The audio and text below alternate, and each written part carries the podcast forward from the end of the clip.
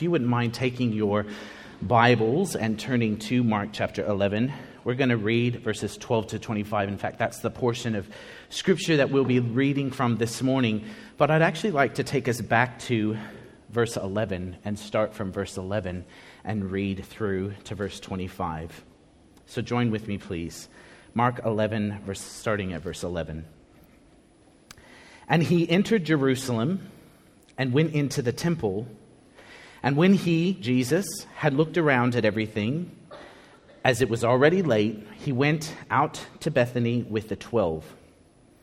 On the following day, when they came from Bethany, he was hungry. And in seeing in the distance a fig tree in leaf, he went to it to see if he could find anything on it. When he came to it, he found nothing but leaves, for it was not the season for figs. And he said to it, "May no one ever eat fruit from you again." And his disciples heard it. They came to Jerusalem and entered the temple and began to drive out those who sold and those who bought in the temple. And he overturned the tables of the money changers and the seats of those who sold pigeons. And he would not allow anyone to carry anything through the temple. And he was teaching them and saying to them, "Is it not written, 'My house shall be called a house of prayer for all the nations,' but you have made it a den of robbers." And the chief priests and the scribes heard it and were seeking a way to destroy him, for they feared him because all the crowd was astonished at his teaching. And when evening came, they went out of the city. As they passed by in the morning, they saw the fig tree withered away to its roots. And Peter remembered and said to him, "Rabbi, look, the fig tree that you cursed is withered." And Jesus answered them, "Have faith in God. Truly I say to you, whoever says to this mountain, 'Be taken up and thrown into the sea,' and does not doubt in his heart, but believes that what he says will come to pass, it will be done for him. Therefore I tell you, whatever you ask in prayer, believe that you have received it, and it will be yours. And whenever you stand praying, forgive, if you have anything against anyone, so that your Father also who is in heaven may forgive you your trespasses." Would you pray with me? Gracious Heavenly Father, thank you for your word. Thank you for how your word actually, by the Holy Spirit, speaks to us. And Father, I ask this morning for an extra measure of grace as we work through this passage. Would you bless the hearers? Lord, would you speak to us through your Holy Spirit? Would we see your greatness and your majesty and leave this place knowing that we have met with the King of Kings and Lord of Lords? What a privilege we now have, Lord, to sit with your words in our hands and to consider them and to apply them to our lives so that we may be the sons and daughters that you want us to be. In Jesus' wonderful name I pray. Amen.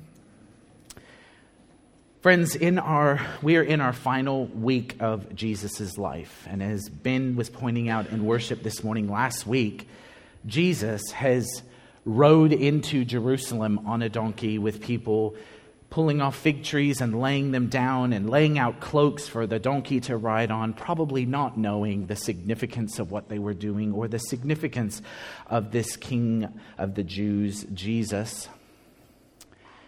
He rides in to Jerusalem, and his first stop is the temple. And that's what we read in verse 11. He goes to the temple. He has a look around. It's afternoon. The sun's going down. So he and the 12 are headed out to Bethany. I wonder, friends, what that evening must have been like for Jesus. Have you ever stopped to think? Did he actually, talk to the disciples and draw them out and say, "Hey, what did you notice when we went to the temple? Hey, what did you notice when the people were laying down branches?" Did Jesus actually draw them out? Could the disciples actually pick up if Jesus was actually burdened or sad or concerned? What did Jesus do that night when he got to Bethany? Did he talk to the disciples? Or did he take himself away and go pray and talk to his heavenly Father? Did he even sleep that night, knowing that tomorrow he has a plan? This morning, let us consider what he does. I've entitled my message this morning, Sobering Moments with the King, if you're taking notes. And the reason that this passage is sobering is because when we see Jesus, we see him in his majesty, and yet then we see him in complete humility.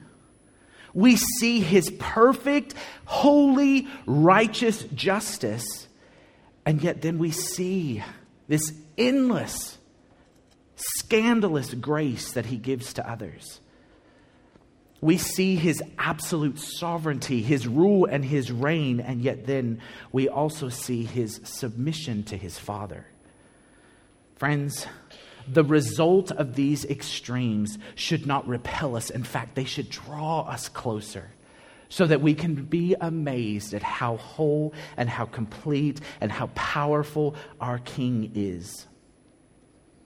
Watch as the King takes a moment to, instead of satisfying his hunger, he's going to teach his disciples a very powerful message. And my first point this morning is a moment that teaches the disciples. You see, in verses 12 to 14, we have this event that takes place where Jesus is actually hungry and he goes over to a fig tree.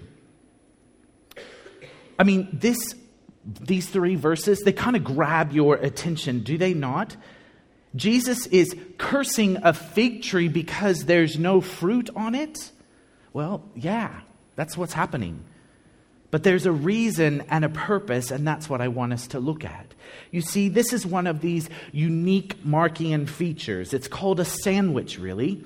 We see the cursing of the fig tree in verses 12 and 14. And then in verses 15 to 19, we see this clearing of the temple. And then in verses 20 to 21, we see the fig tree actually is withered. What is going on? And then at the end of this cursing of the fig tree, we have some teachings about spiritual discipline. So coming from Bethany, it's about 3 kilometers outside of Jerusalem. Jesus spots this fig tree and he's drawn to it. Now, I am no expert in fig trees. In fact, the closest I come to a fig tree is in sticky date pudding. So I'm not a fig expert. But yet what I have learned, and I've got a slide here that I think you might be able to see, there are some figs that are on the tree. Now, one is on there's a fig tree, but on the other side, you see those little things that are called nodules that are growing off the branch. Now, when a Middle Eastern traveler would travel, they would go over to the fig trees and they would look for these little nodules and they would pull them off and eat them. Now, as leaves start coming into season, it's kind of a sign that that fig tree is going to be bearing some fruit.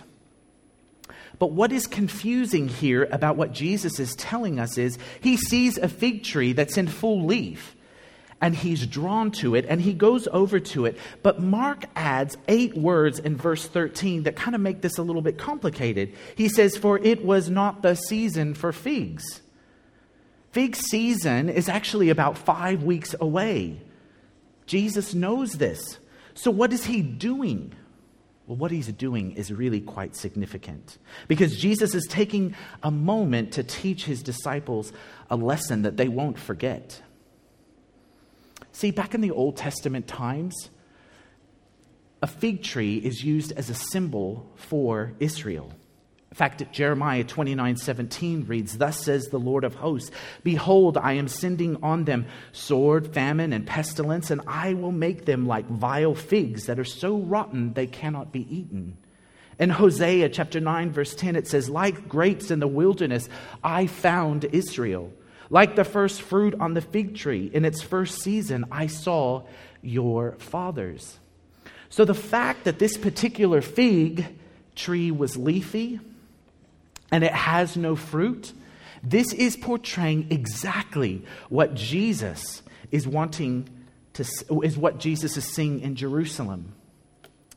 Let me ask you, if you've gone to a nursery and you buy a tree, you've planted it and you watch it and you're waiting for fruit to be seen on it, but there is no fruit, what are you going to do? Would you curse it like Jesus has cursed it? You know, some years ago, a remarkable picture was exhibited in London, and as you looked at it from a distance, you seemed to be seeing a monk who had his hands clasped and his head bowed in prayer.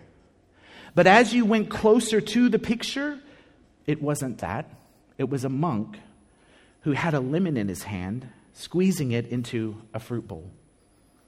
It wasn't what it appeared. You see, the point is the fig tree is not doing its appointed job. You see, the tree has become the perfect metaphor for Israel. In fact, it's become the perfect metaphor that reaches beyond Israel and confronts anyone who claims to be God's people, but they bear no fruit. What is the fruit that is actually to be seen in God's people? Well, Galatians 5:22 and 23 tells us that the fruit of the Spirit is love, joy, peace, patience, kindness, gentleness, self-control. I think this passage right here, this verse causes us to pause and consider. The fig tree is a visible parable of Israel, and now it's asking us a question. Just because we look to be doing good, and just because our leaves may be large and shiny, that doesn't mean that the fruit that we're bearing is pleasing to God. Like the painting, from a distance we can look right. Like the fig tree, we may look lushy and fresh. Like the temple, we can look large and active. But we can't fake fruit with King Jesus. Friends, are you here today recognizing that you're very busy? You're busy serving, you're busy doing, you're busy being involved, but your personal relationship with Jesus is not really where you want it? Well, I want to thank you for coming this morning, because you see, brothers and sisters, we can learn something from this passage. You see, I think what Mark wants us to see here this morning is that only relationship with Jesus produces quality fruit. Let me explain. Let's look now as Jesus goes to the temple for the second time, to a place that's very religiously busy. Busy with tasks, busy with people coming and going, busy with lots of transactions, busy with many areas of service. But notice, it doesn't contain spirituality. It's not containing a relationship. It's not flowing out of a relationship. It's flowing out of duty. The second point this morning is a moment that demands our attention. Jesus has come to Jerusalem, and he entered the temple, and he began to drive out those who sold and those who bought in the temple, and he overturned the tables of the money changers and the seats of those who sold pigeon. Mark tells us that Jesus has entered the temple. I got a picture here for you. This is quite significant. Because you see, when you stepped inside the temple door, the first area that you go to was the court of the Gentiles. I don't know if we have any people who are Jewish in here, but I would imagine there wouldn't be many Jewish people in here. But the Gentile court, that was for people like me who doesn't have Jewish blood in them. It's the biggest section of the temple. In fact, you had to go through that first to get to the rest of the temple. I want you for a moment to think of Jesus on that day. Think of the sight. The day before, he comes into Jerusalem with all the fanfare, goes to the temple and looks around. He would have seen the cream of her marble walls. The morning that he's coming in this morning, he would have seen the gleaming gold of the pillars illuminated from the morning sun. A huge Passover crowd is already flowing up the steps to the great court of the temples. I mean, this area is quite huge. It's about the length of 3 football fields. It's about the width of 229 meters wide. And business is full swing in that area. It is crowded. People are set up in there to do business. Imagine him watching this all. Great throngs of people coming and going, buying and selling animals at multiple stalls, exchanging foreign currencies at money changers' tables. There would have been thousands of people who are flooding into Jerusalem, already bringing tens of thousands of animals to be sacrificed. You know, it's actually Josephus, the church historian, who recorded that in one year, some 255,000 lambs alone were bought and sold and sacrificed in the temple courts. Can you imagine the chaos and the noise and the hollering and the animals baaing and the cows mooing on top of the merchants' trading that's going on?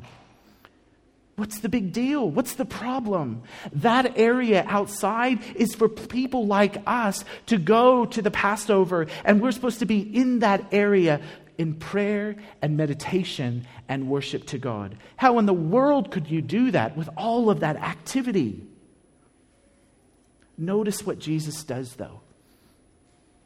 He starts overthrowing the furniture. Remember, this used to be, friends, holy ground.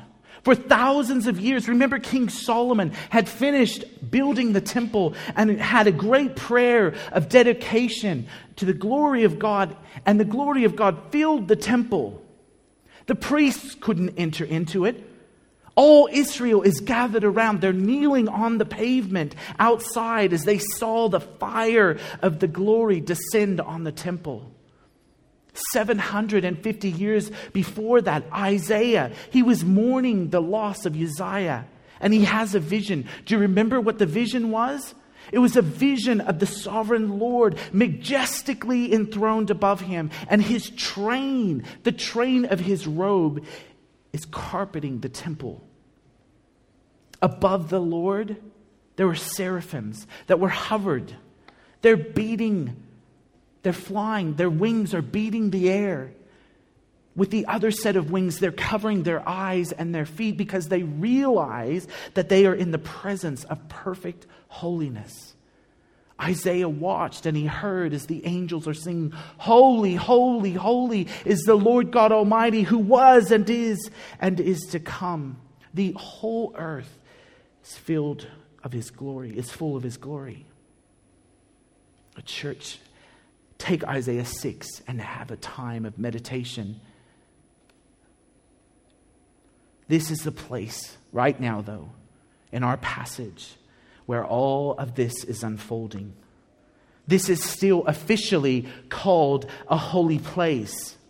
And yet all of this sacrilegious practice is taking place before Jesus' eyes. Who is Jesus? He is the Son of God. It is God in the flesh. This is all unfolding before his eyes. No wonder one of the disciples recalled Jesus saying that zeal for your house will consume me. In the Greek, this zeal idea is that it's going to eat me up. That is how important the house of God is. The Hebrew kind of imagery is it's burning in a flame. It's like burning on the inside of you. That's how important the temple is. Let me ask you, have you ever overturned a table?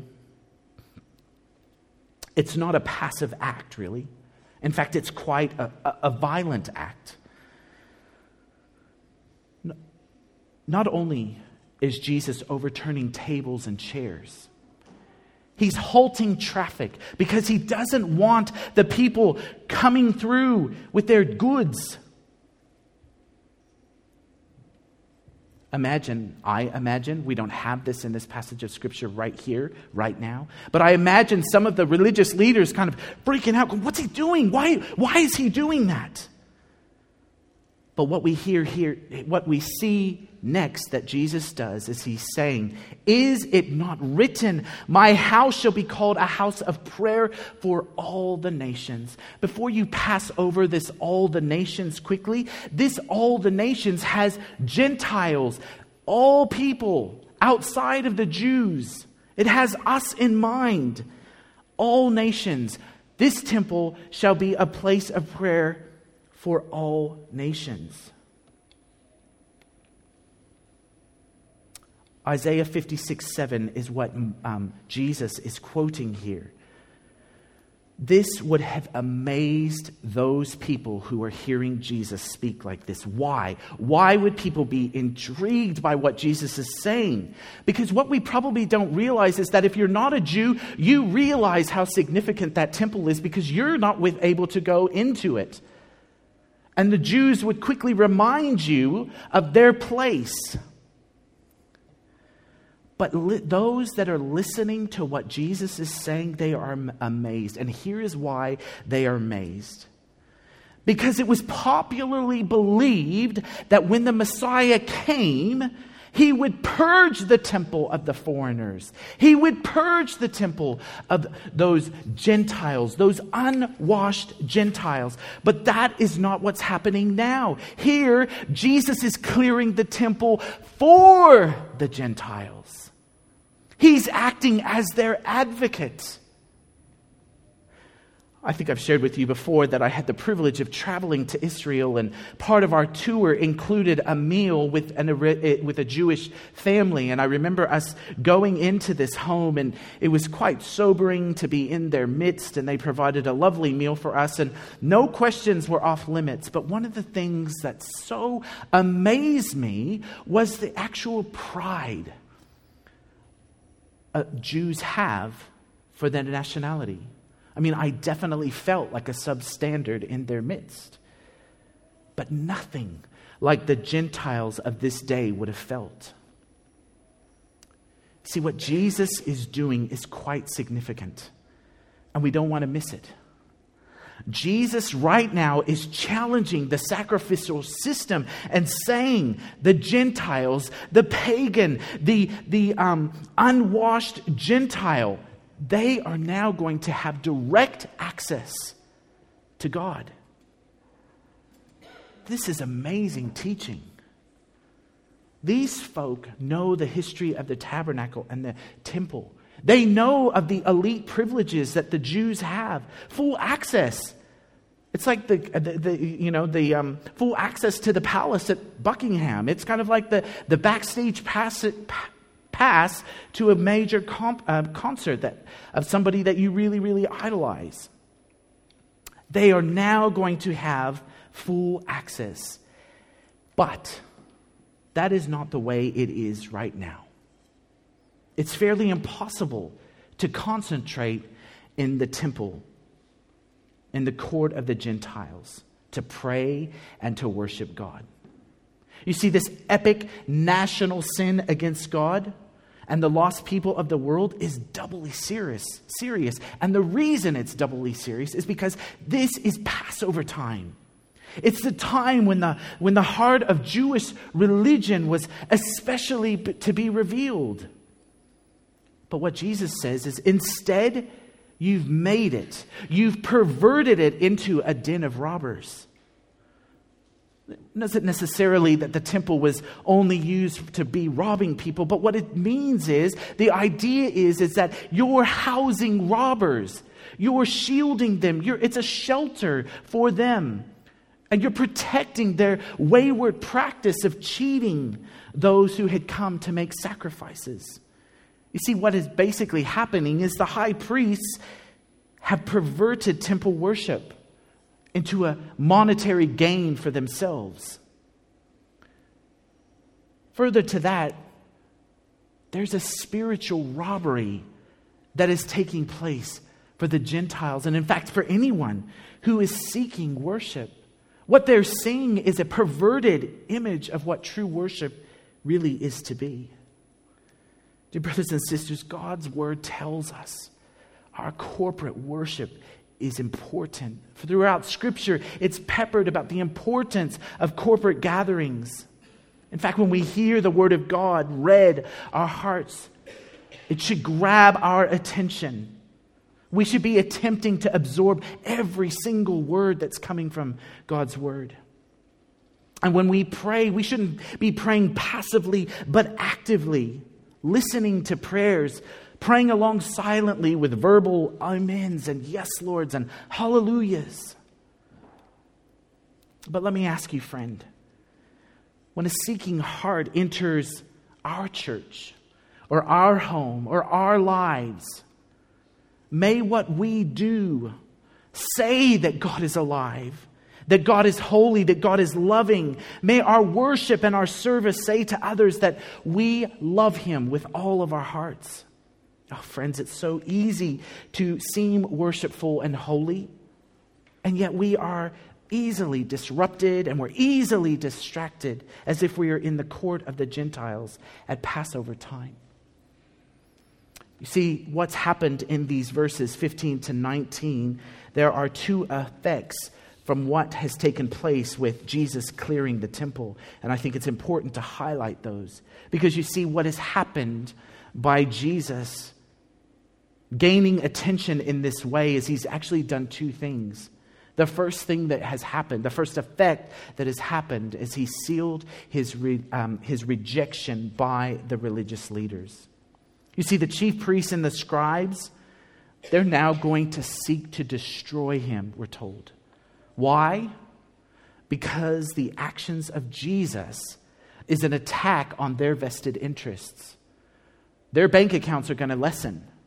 The people are no longer going to be coming to the temple. And the Pharisees and the Sadducees, they get this. They get what's being done, what's being communicated. So they react with hostility.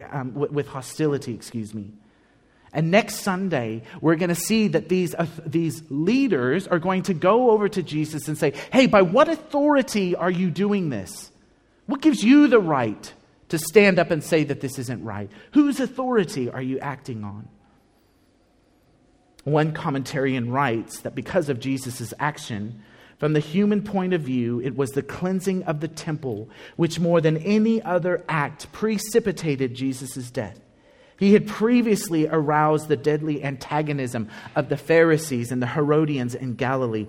But it was the Sadducees, the priestly aristocrats, who actually encompassed His death. You see, Jesus has attacked their vested interests. But here's the thing, they feared Him. They actually stood in fear of Him. And Jesus, as we will see as we go throughout Mark, will be put to death by them.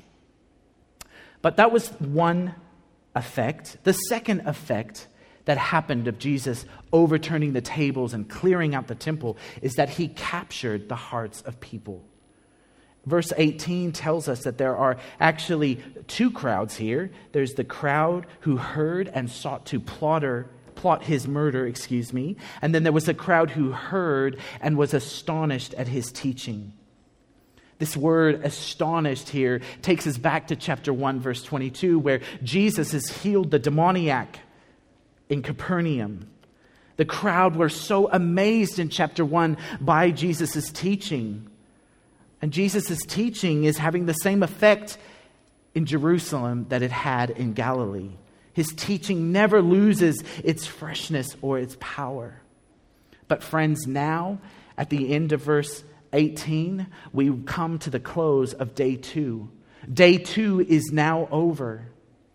And as was the practice, when the sun had set, Jesus and His disciples went back to Bethany. We're not sure why He didn't stay in Jerusalem, but they moved back to Bethany to stay the night. It's been a long day, and a lot has happened, but we have this snippet of what has happened.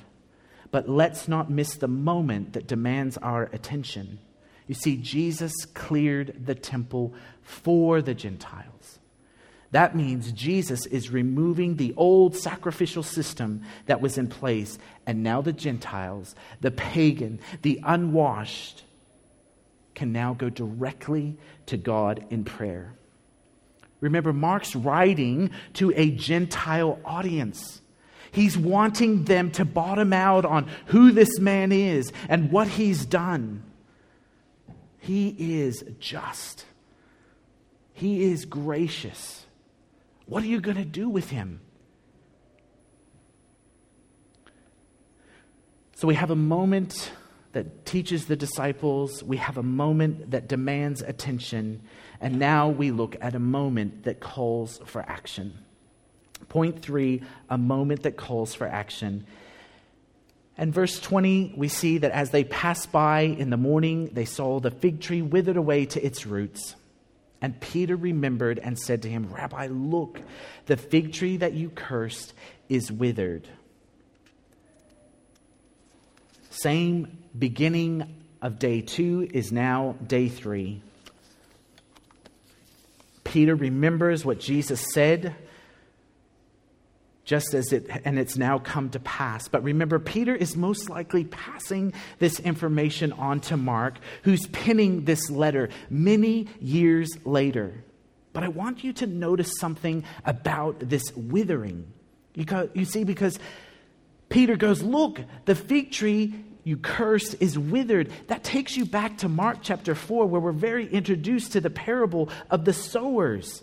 We learn that the seeds that sprouted quickly, they had no depth of soil, and they withered away because they had no root. And here in Mark, the clearing of the temple, it's not a restoration project, but more of a clearing out project. Things are going to be undone. So like the fig tree, its function is withered from the roots. This must have been for Peter, who's relaying this to Mark, a real sense of connection. For this is the only gospel account to put these things together in this way. You see, we're told in Mark chapter 14, as he's writing this letter, that Jesus is saying, "My body is going to be broken." The disciples don't get that. We're told in chapter 10 that he came to give his life as a ransom for many. They don't get that.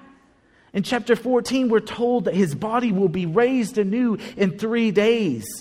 It's going to be raised as a temple not made with human hands. The disciples aren't getting that. In chapter 15, we're told at the moment of his death that the curtain that divides the Holy of Holies from the court of Israel is going to be torn in two. Mark is now writing this to us, and they're remembering everything that Jesus said, and now they're beginning to see the significance of it all. These events that have taken place, these events that they've seen with their very own eyes, signify something. They signify that the temple is not the means to approach God. The temple is fundamentally, from the roots, replaced by Jesus as the center of Israel. It's incredible. But what is so striking about this is Jesus doesn't explain that to Peter right here, right now. What does he do? He calls them to action. He says to Peter, after Peter said, "Look, You told this tree that it should not be anymore, and it's withered to its roots." And Jesus answered him and said, "Have faith in God. Truly I say to you, whoever says to this mountain, 'Be taken up and thrown into the sea,' and does not doubt in his heart, but believes in what he says will come to pass, it will be done for him. Therefore I tell you, whatever you ask in prayer, believe that you have received it, and it will be yours. And whenever you stand praying, forgive if you have anything against anyone, so that your Father also, who is in heaven, may forgive you your trespasses." In front of us now, we have the conclusion of the fig tree. We have the conclusion of the temple episode. And then we have this call to faith, this call to prayer, this call to forgiveness. But be not deceived. This is not a call to duty necessarily. This is a call to faith. And this is a call to faith in Jesus, not the temple. Jesus is to be our object of faith, not the temple. This isn't a Jesus and me thing now, because in verses 22 and 24 and 25, it's all in the plural. It's not the singular. You see, prayer is something that is to be done as a community of disciples together. So the temple, that's not where you're going to go to me, find me. It's going to be on me. But when you gather together, you pray together. And together as a community, we pray. And together as a community, we exercise faith. You see, faith is the opposite of fear, we learn in Mark 4:40 or 5:36 or 6:50. It's the choice to trust in Jesus despite everything else. It's the choice to expect from Him what cannot be expected from anything else in the world. You know, this moving mountains, it's kind of like cursing the fig tree. I mean, imagine, you know, Brendan and Dave praying that mountains would just pick up and move. And the imagery there is we're taking problems. We're taking situations before the Lord, and we're believing that they will be moved. This idea of faith and prayer, there's a connection between faith and prayer. True prayer is taking our request to God in faith. Faith believes enough to ask God that He will do that, but also knowing that that God will bring about what His will is on earth as it is in heaven. Faith is more certain of God's reliability than human inabilities and limitations. Faith and prayer is then brought up with forgiveness. Forgive, and whenever you stand praying, forgive if you have anything against anyone, so that your Father also who is in heaven may forgive you your trespasses. How can we go to our Heavenly Father if we ourselves were not first forgiven? We have been recipients of God's incredible forgiveness. In prayer, not only is faith required, but also forgiveness. So when we pray, forgiveness must be granted to others in the same way that God has forgiven us. I love this quote from William Barclay, and he writes this: "There is one eternal principle which will be valid as long as the world lasts. The principle is forgiveness is a costly thing. Human forgiveness is costly. A son or a daughter may go wrong. A father or a mother may forgive, but that forgiveness has brought tears. There was a price of a broken heart to pay. Divine forgiveness is costly. God is love, but God is holiness. God, least of all, can break the great moral laws on which the universe is built. Sin must have its punishment, or the very structure of life disintegrates. And God alone can pay the terrible price that is necessary before men can be forgiven." Forgiveness is never a case of saying, "It's all right, it doesn't matter." Forgiveness is the most costly thing in the world. What Jesus is doing here is He is on His way to paying a price so that we could be in relationship with Him. The cursing of the fig tree is one of the most difficult stories in the Gospels. Why? Because it represents a destructive use of supernatural power. But what is the purpose of cursing a barren fig tree? The reason Jesus cursed the fruitless fig tree was for a teaching moment. He's using it to make a point. He's using it as a visual aid. In actuality, this tree is quite honored. It'd be one of the most useful trees that has ever been. How? Because this tree has been a teaching device for which thousands have come to God. So for one soul to have been made to consider his life through this tree, then this tree has not withered in vain. What does this mean for us? This passage mean for us personally? You see, Mark is writing to folks like us, Gentiles. What are we going to do? Are we going to call him our king? Will we start submitting to him as king and follow him?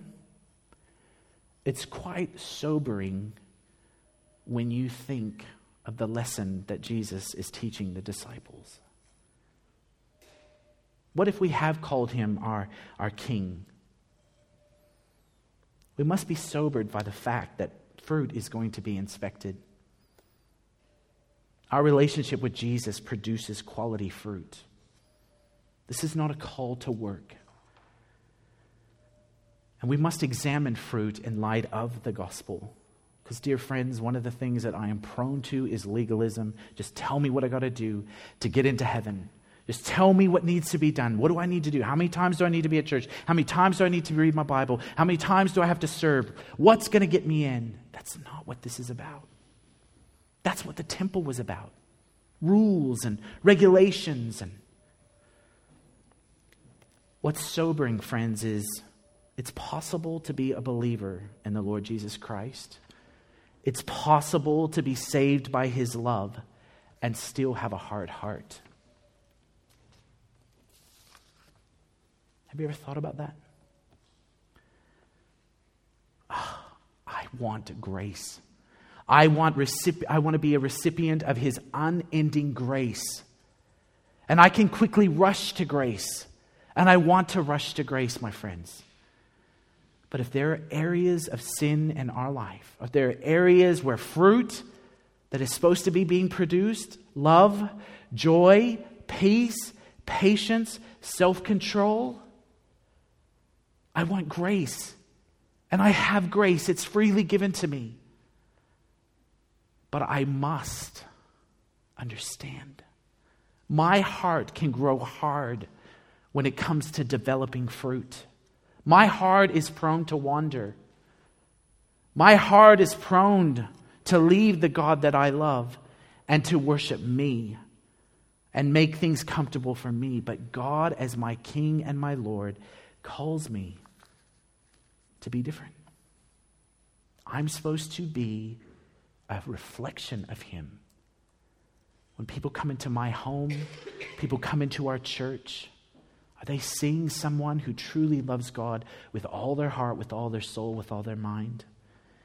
Friends, Hebrews chapter 3 tells us that we cannot forsake the meeting of gathering together. Instead of trying to... let me just turn there for you. Hebrews chapter 3...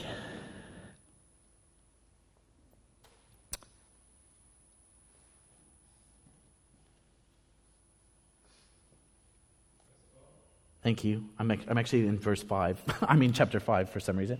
Take care, brothers, lest there be in any of you an evil, unbelieving heart leading you to fall away from the living God. But exhort one another every day, as long as it's called today, that none of you may be hardened by the deceitfulness of sin. For we share in Christ, if indeed we hold our original confidence firm to the end. Today, if you hear his voice, do not harden your hearts as in the rebellion. Paul Tripp, in his New Morning Mercies devotional, says this: be comforted if you hear his voice. You serve a dissatisfied Redeemer who will not turn away from his work of grace, even when you fail to esteem it and to work to resist it. With patient grace, once more he calls you to listen. What is he saying to you this morning, my friends? What is the Savior saying to you this morning? I think Mark would want us to hear him say this: only relationship with Jesus produces genuine fruit. Can I pray? Heavenly Father, thank you for who you are. Thank you for what you do. Thank you for making your way into Jerusalem. Thank you for this final week that we are reading about here in the Gospel of Mark, that shows us the significance of what you are doing. Lord, thank you that it's being made possible for us to be in a relationship with you. Lord, thank you so much that I have the privilege to enter into your presence with boldness and with confidence. Lord, please help me, help us as a church to be men and women who aren't distracted when we come into church. Lord, through the week, help us not to be distracted in our busyness of serving and doing. But Lord, help us to remember who we are, whose we are, and what you have done that we might have life. Father, for those of us who are prone to evaluate fruit without the gospel, Lord, would you protect us? But Lord, would you help us to grow in the areas of the fruit of the Spirit? Would you make us a more loving, kind, gracious, self-controlled church? Lord, have your way with us, I ask. And Lord, as we grow in our relationship with you, would that fruit be pleasing in your sight? Not because of us, but because of you. In Jesus' name I pray. Amen.